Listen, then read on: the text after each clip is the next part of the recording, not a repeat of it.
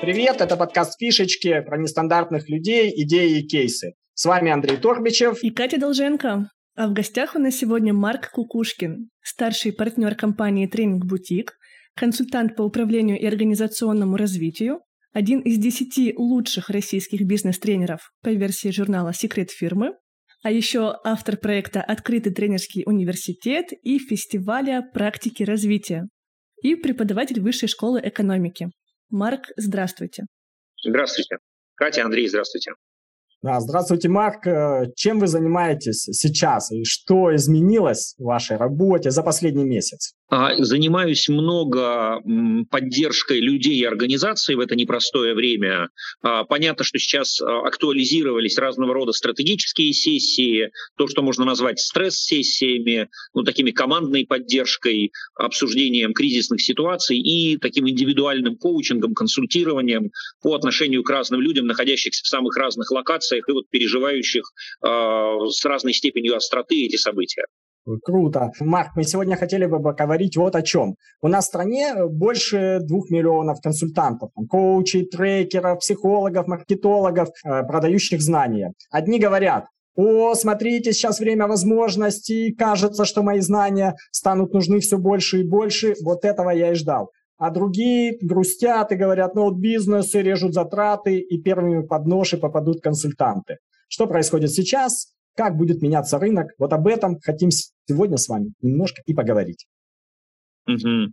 Ну, первое, э, во-первых, поддержу разговор про то, что люди реагируют очень по-разному. И знаешь, мне кажется, одна из таких дифференциаций, которые происходят на рынке, она по отношению к самой ситуации и к способности ее переживать и продуктивно перерабатывать. Ну, то есть mm понятно, что как в любом кризисе, знаешь, есть люди, которые скорее воспринимают это как поражение и десантируются с корабля, есть те, кто ищет возможности и скорее шанс.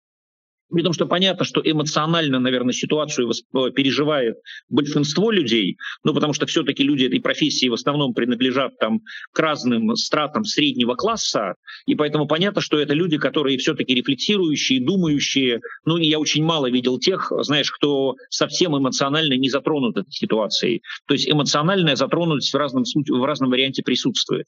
А вот такая бизнес-стратегия действительно ну, то есть первое, что, наверное, можно констатировать. Действительно определенное там сжатие рынка и падение объема там российской экономики, а все-таки большинство людей, которых там ты перечислил, работают на внутрироссийском рынке. Mm-hmm. И поэтому все-таки вот это там сжатие в разных прогнозах там по году там 20-процентное, 30-процентное, но все равно оно так или иначе отразится в том числе и на, так сказать, нашем с вами братья.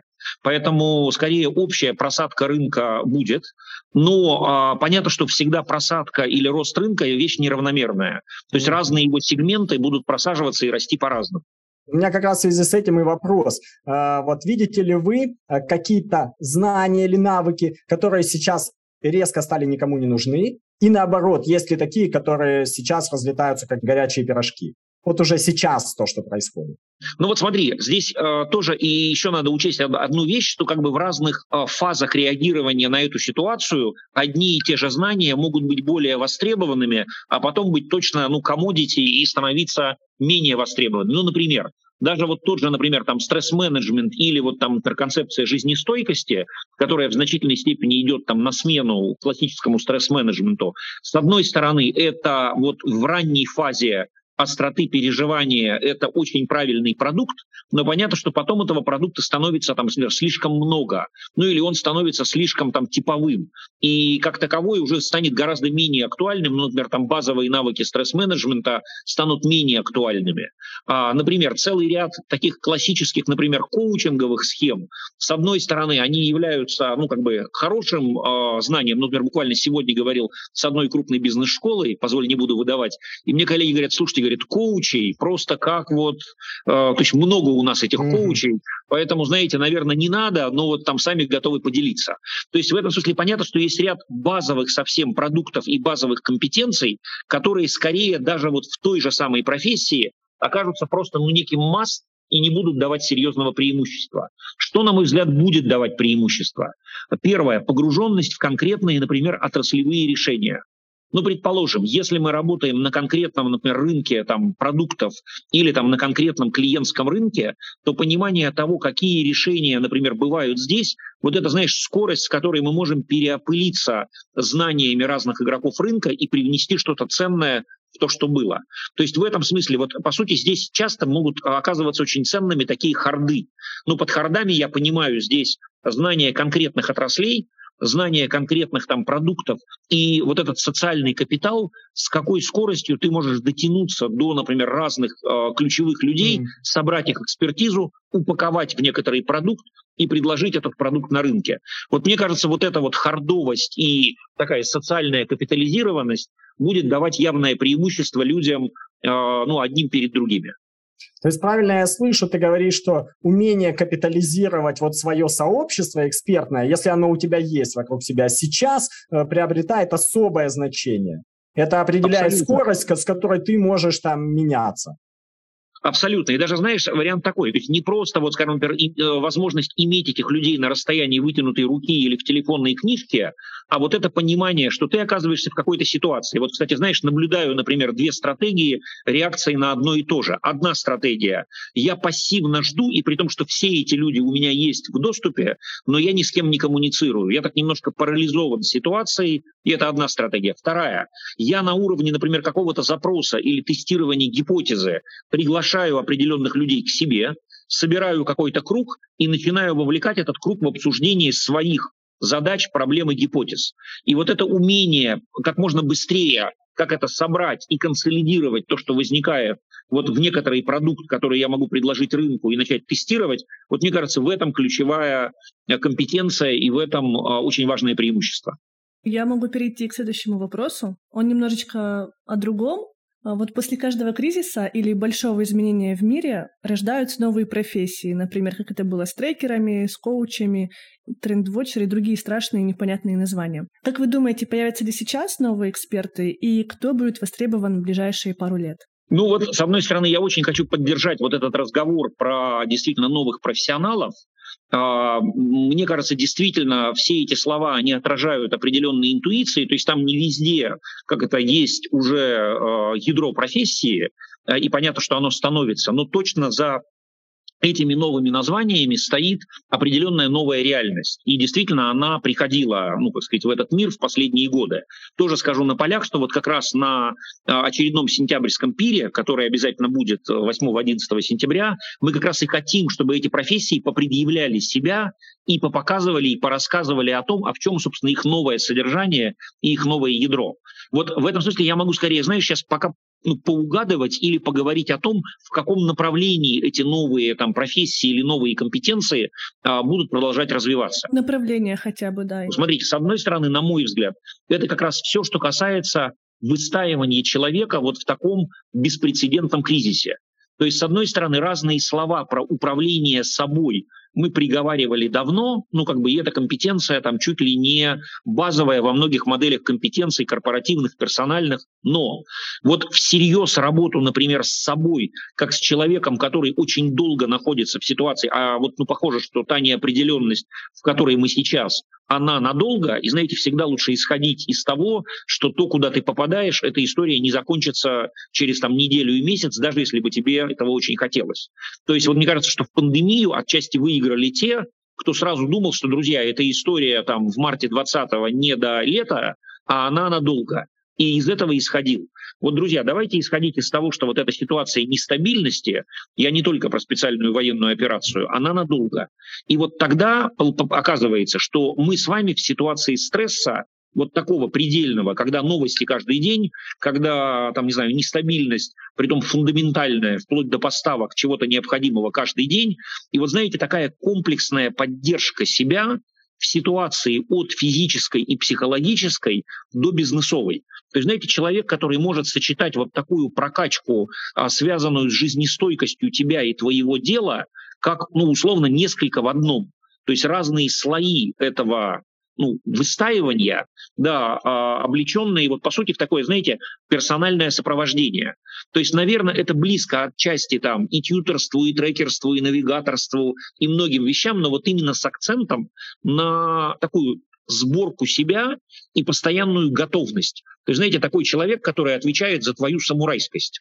Ну, такой, знаете, самурай, как это тренер, самурай-консультант и так далее. Вот это вот одна история, ну, точно, которая оказывается востребованной, и я уверен, что вот ее, ну, как сказать, на щит кто-то обязательно подхватит.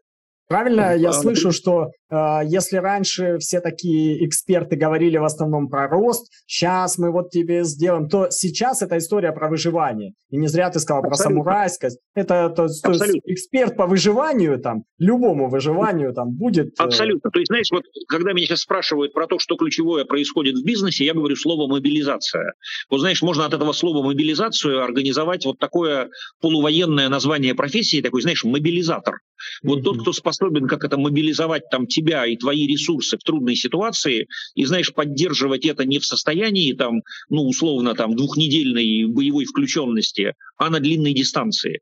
Вот эта вот история действительно про такого мобилизатора и человека, который, ну, это обеспечивает на длинной дистанции, это, мне кажется, одна из сейчас будет таких очень важных компетенций.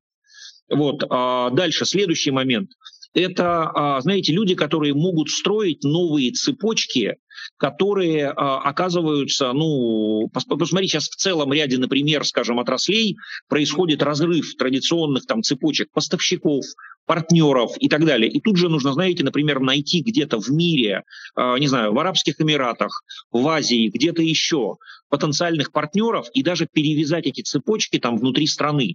Притом, знаете, оказаться тут же в контакте с профильными министерствами э, там по какой-нибудь программе, э, там, не знаю, ускоренного импортозамещения, и тут же, так сказать, вот, то есть люди вот такие, знаешь, социальные хабы, но хабы для особых кризисных времен. То есть вот люди, которые умеют очень быстро и как это моментально а, обнулив, возможно, какие-то старые э, связи, которые были, начать завязывать вот эти самые новые контакты, такие, знаешь, контактеры, вот тире-хабы для, опять же, там, нового времени и для новых ситуаций. Вот мне кажется, это тоже одна из, э, ну, таких новых компетенций, которые сейчас будут востребованы в квадрате и в кубе. Когда ты говорил о вот этих социальных хабах, людях, я сразу вспомнил 90-е годы, и тогда такие люди называли там, ну, их там, они решали вопросы.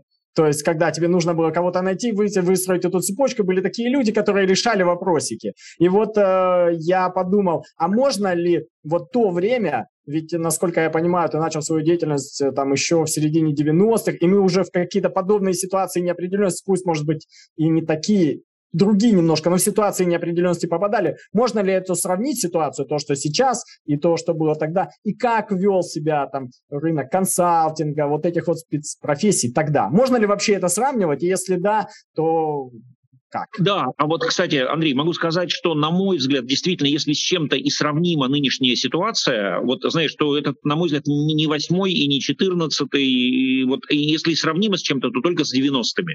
Ну, потому что действительно вот эта ситуация масштаба, когда а, менялась, по сути, а, ситуация страны, когда действительно происходил а, момент, когда ты как это начал, начинал жить в другом государстве и совсем в других условиях и так далее. И, кстати, хочу сказать, что тогда ведь почти не было ну, по сути, весь же российский, ну, современный там консалтинг, тренинг, коучинг, по сути, и рождался уже там в 90-е годы. При том, что первые, конечно, прецеденты тренингов, консалтинговых компаний были и там 80-е, но, конечно, массовой деятельностью это начало становиться в 90-е. И действительно, вот такие решалы, да, тех, кто, знаешь, там решал вопрос, вот это, знаешь, такая социальная э, некоторая, ну, валентность или э, пронырливость, если хочешь, она, конечно, ну, многим может помочь из, из тех времен, когда, знаешь, вот это понимание, что как будто бы у тебя нет никакой там нормы, и ты заново начинаешь ситуацию пересобирать. Кстати, хочу, хочу сказать, что мне кажется, я тоже эту мысль сейчас часто высказываю, что как раз более молодое поколение, а именно в силу того, что у него не было вот как это в опыте вот этих там условно 90-х, часто оказывается чуть более не готовым вот как раз к такому радикальному обнулению. То есть, знаешь, вот те, те у кого не было вот этого сложного времени, сейчас, кстати, тоже часто цитируют фразу, э, возможно, ты тоже, да, о том, что э, сложные времена рождают сильных людей, сильные люди рождают как это, комфортные или там хорошие времена, а хорошие времена часто рождают более слабых людей. И вот действительно, мне кажется, мы это получаем. И, кстати, по всей почти социологии современной, ну, которую мы видим в России, более страдают именно молодое поколение, там, до 24, до 30. То есть как бы им оказывается чуть сложнее вот в этом хаосе, и они чувствуют себя гораздо более кризисно, чем, например, люди, ну, которым там условно там 50 плюс и так далее.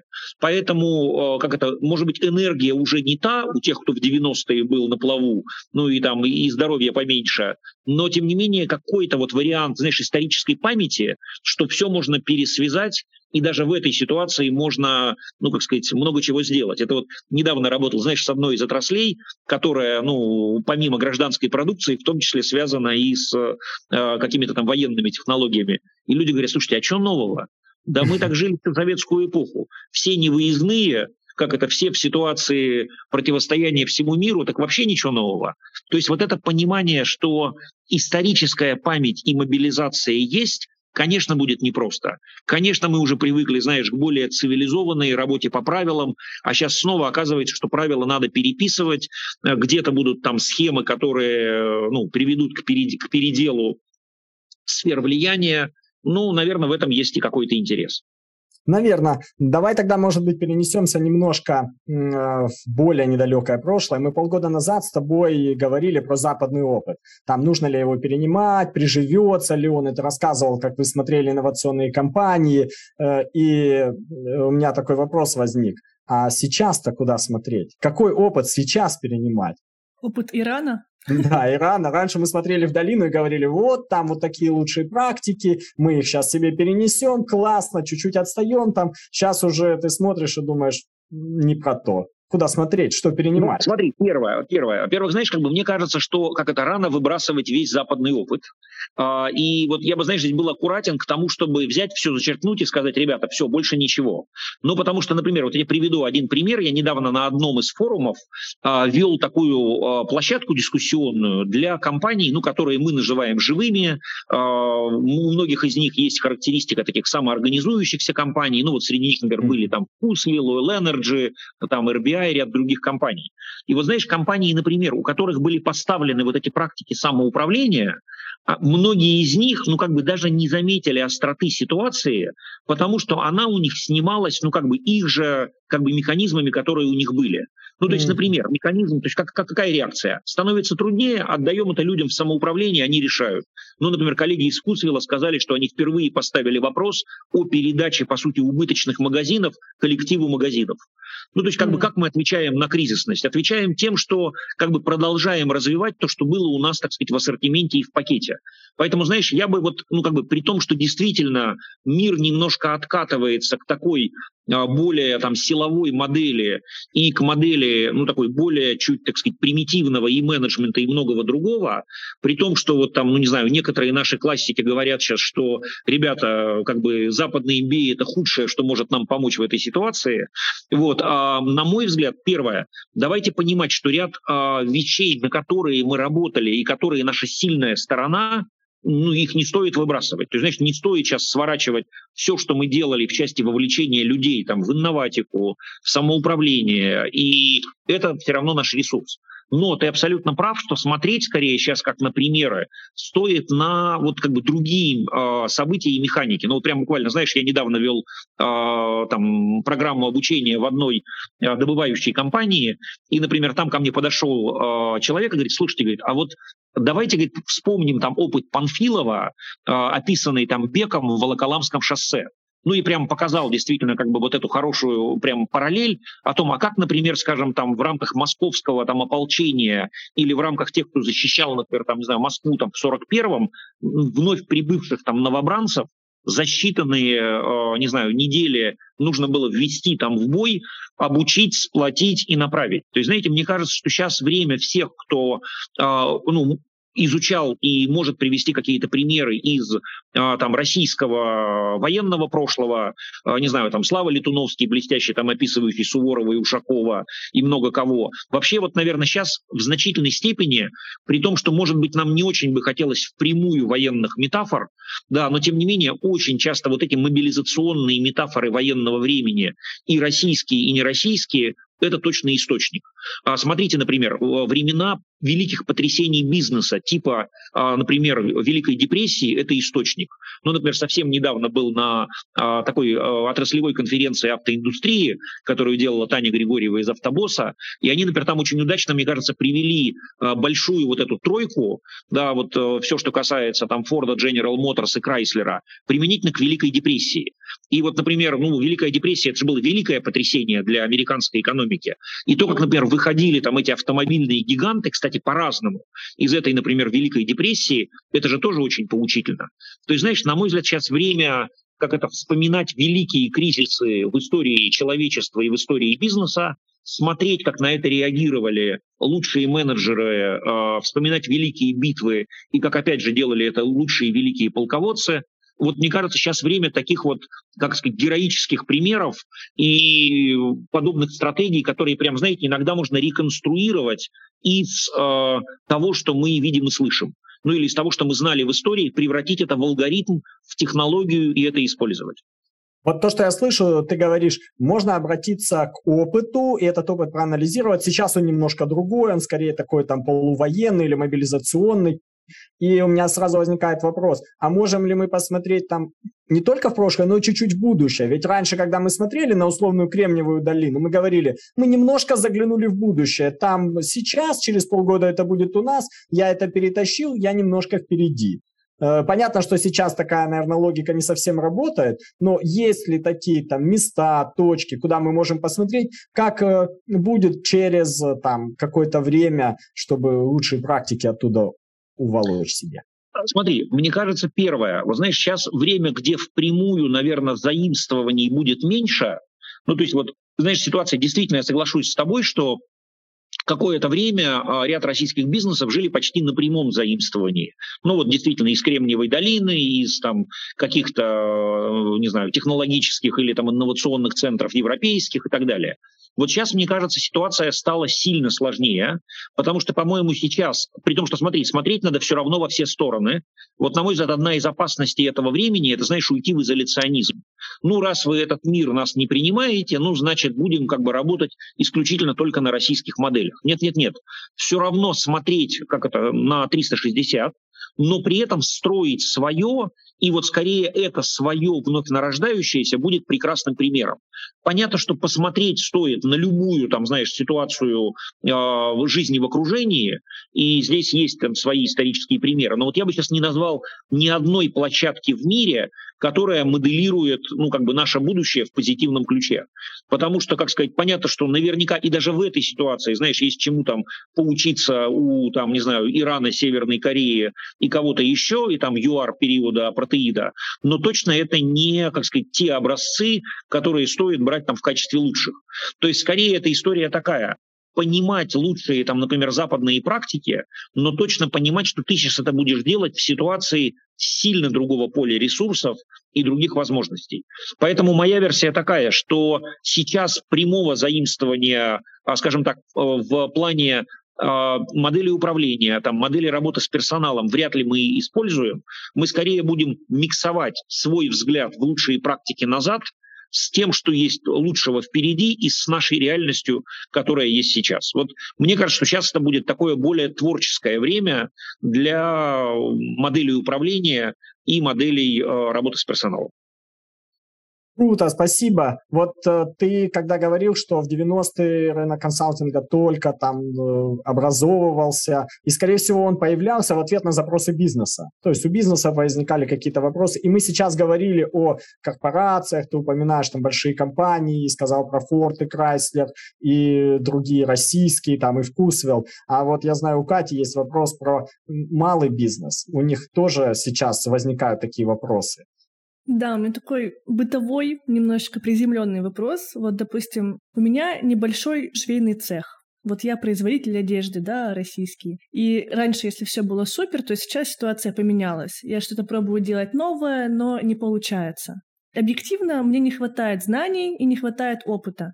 И вот у меня выбор, как бы я вижу, что есть онлайн-курсы, которые долгие и не такие конкретные, как мне нужно, то есть там общая информация, а мне нужно здесь и сейчас и конкретный совет, что делать мне.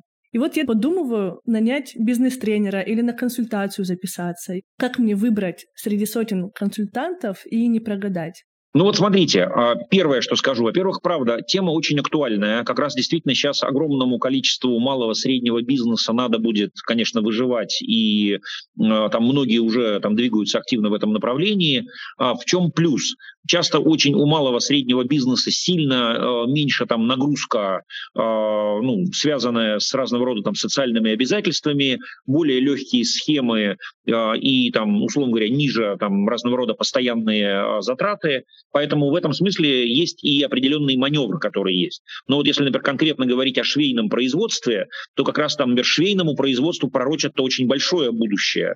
Ну, в части и там импортозамещения, и разных возможностей, и того, что возможно сделать. А, вот я, знаете, был, когда тут на рубеже годов довелось э, побывать в Иваново и провести там, значит, мастер-класс. Мне там коллеги рассказали, что а, там, не знаю, через Wildberries, а, там, не знаю, ивановские там швеи и э, коллеги вот из разного рода малых предприятий там продают такой объем, который там чуть ли не равен остальным статьям, там, не знаю, дохода губернии.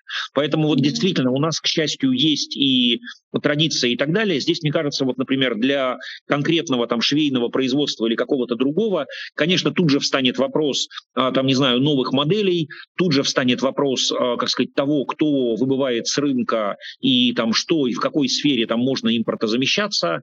И, например, скажем, у меня есть, например, хорошие рекомендации про и тех, кто работает с малым средним бизнесом, а, в том числе там среди моих как это, учеников, выпускников, как это напишите мне, я порекомендую. Но если говорить на таком конкретном ответе. Но если говорить в целом, ваш вопрос очень правильный, Кать. По каким критериям выбирать? Смотри, мне кажется, один из самых простых вариантов – это дайте мне поговорить с теми, с кем вы уже работали как консультант, как тренер и как коуч, и кто достиг какого-то успеха.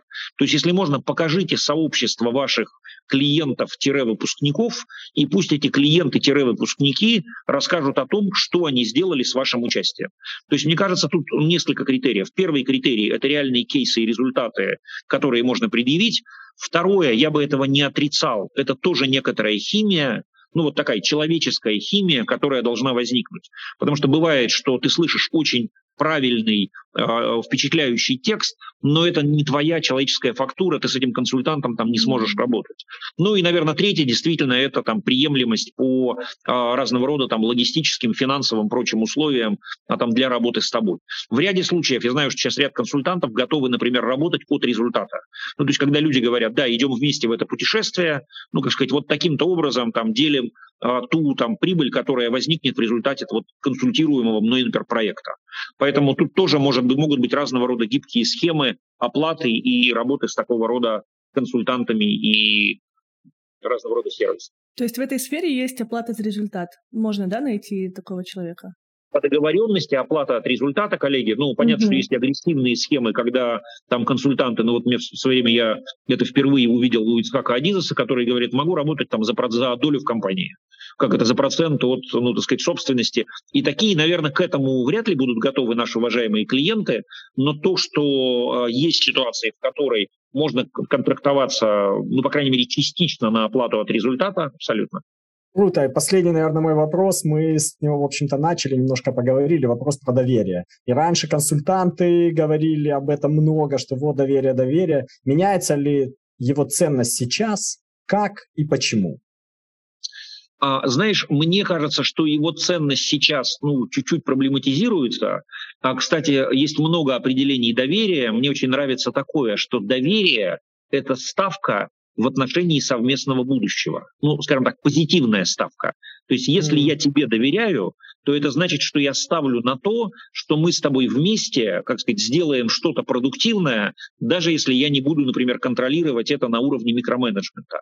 То есть вот эта идея позитивной ставки, значит, мне кажется, что доверие немножко проблематизировалось по основанию «я доверяю по определению» к ситуации, что я доверяю меньшему количеству людей, в кризисное время, и я буду решать, кому я доверяю. Тоже недавно один там замечательный иркутский предприниматель в диалоге сказал фразу, он говорит, у меня такое ощущение в эти дни, что больше пяти человек – это уже толпа. Ну, то есть, знаешь, как бы вот эта идея, что как будто бы и общение, и взаимодействие, и партнерство в этой ситуации становится с более, как сказать, узким кругом людей, таким точечным. То есть что произошло? Для ряда людей возникло ощущение, что вот эта большая, как сказать, идентичность на уровне страны, на уровне там, национальности и так далее, начала испытывать для некоторых кризис. И тогда ответом на этот кризис является уход в конкретные идентичности. Знаешь, это я и моя команда, это я и мои партнеры, это я и моя семья я там буду искать доверия, позитива, совместного действия и так далее. Поэтому, мне кажется, тема доверия становится еще более фокусной и персональной, и вот, наверное, как бы в этой ситуации доверие предполагает, что мы можем вместе действовать. Она не обязательно предполагает как это, идентичность в оценке э, специальной военной операции, но она предполагает, что я в это время готов с тобой идти вместе, готов искать там совместные решения и готов рискнуть, ну, например, какими-то капиталами, возможностями, временем и так далее. Правильно я тебя слышу, очень интересная мысль, хотел просто ее там подтвердить или нет. Э, если раньше мы выдавали какой-то небольшой кредит доверия практически каждому, небольшой, да, там, то сейчас мы это доверие у них забрали, но даем больше своему ближнему кругу. И правильно Очень ли я слышу, что если у тех, у кого доверие какое-то уже было, у него их стало, его стало больше. Тех, у кого доверия ну, не было или было мало, вот так вот давали там припев, его у них вообще не стало. А, да, то есть, знаешь, один контекст, о котором я меньше хочу сейчас говорить, что, безусловно, на доверии начинает фонить вот этот там социально-политический контекст, ну там условно, а этот человек вот-вот он оказывается, что там говорит. Ну то есть, безусловно, есть этот слой, и тем более подогреваемый там информационными источниками. Но в целом вот в персональной коммуникации ты абсолютно прав. То есть как бы я все более, как это, адресно понимаю, что я не могу просто так, вот знаешь, сказать это в пространство. Я это буду говорить конкретным людям, и я авансировать доверие буду аккуратнее, но если я его авансирую, то я готов его, ну, как бы много направить в конкретную, там, не знаю, в конкретный канал, в конкретный проект. Получается, что если вернуться к рынку консалтинга, новые консультанты, которые выходят на рынок и доверие это еще не заслужили, сейчас окажутся в очень сложном положении. А те, у кого уже есть такие протоптанные дорожки, у них наоборот, они там заполнятся там водой или там чем-то. Ну, еще. смотри, я, я бы тоже был, знаешь, аккуратен, потому что часто даже если у тебя есть какие-то протоптанные дорожки, то там с той стороны бывает настолько трудная ситуация, ну, на грани выживания, да, что не факт, что она автоматически сработает. Но, безусловно, безусловно, как это капитализация накопленного доверия часто происходит в это время, и действительно новым будет трудно работать с широким рынком. Скорее новичкам, которые будут выходить, будет ситуация, ну вот такая, в принципе, она и раньше бывала, такой передачи с рук на руки. То есть тебе надо зацепиться за конкретный проект, и поскольку, ну, как бы возможностей, может быть, будет не так много, в нем хорошо освоиться. И вот дальше пойти уже от человека к человеку. Поэтому, да, для выхода новых на рынок сейчас, наверное, время не самое простое. В завершение немножечко шутеечки. Сейчас в интернете стал популярен мем, который звучит так. У меня вопрос к коучам. Ну вот мы все вышли из зоны комфорта. Что дальше? Может быть, у вас есть ответ на этот вопрос? Друзья, мы как это вышли из зоны комфорта. Я, кстати, недавно тут по совету друзей посмотрел там сериал вот этот «Зона комфорта», который там мат на мате.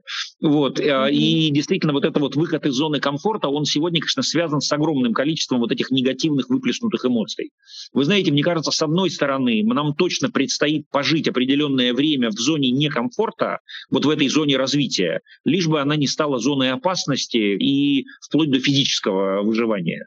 Но, вы знаете, я точно как это вангую, что э, в новых ситуациях мы расширим свое представление зоны комфорта. Но, знаете, через mm. какое-то время мы обнаружим, что нам комфортно жить без, например, ряда, там, не знаю, импортных продуктов. И это может быть комфортно. То есть, с одной стороны, сама, э, как это, граница комфорта чуть раздвинется, и в то же время это заставит нас на какой-то период жить более, ну, как сказать, подвижно и быть устойчивыми вот в этой зоне, так сказать, некомфорта. То есть, коллеги, дальше, как это, несколько лет, давайте я скажу такой серьезный прогноз, дальше несколько лет очень э, высокой турбулентности, в которой нам предстоит переопределить себя, свой рынок, то, что ты делаешь, Поэтому, ну вот, наверное, главное, что могу сказать. Спасибо, Марк. Спасибо, У нас в гостях был Марк Кукушкин, старший партнер компании «Тренинг Бутик», консультант по управлению, бизнес-тренер, организатор фестиваля «Пир», который пройдет в сентябре, преподаватель Высшей школы экономики. А беседовал с Марком я, Андрей Торбичев. И Катя Долженко. Подписывайтесь на наш подкаст, оставляйте отзывы. Комментарии к выпуску ждем в нашем телеграм-канале «Фишечки». Всем фишечек и доверия!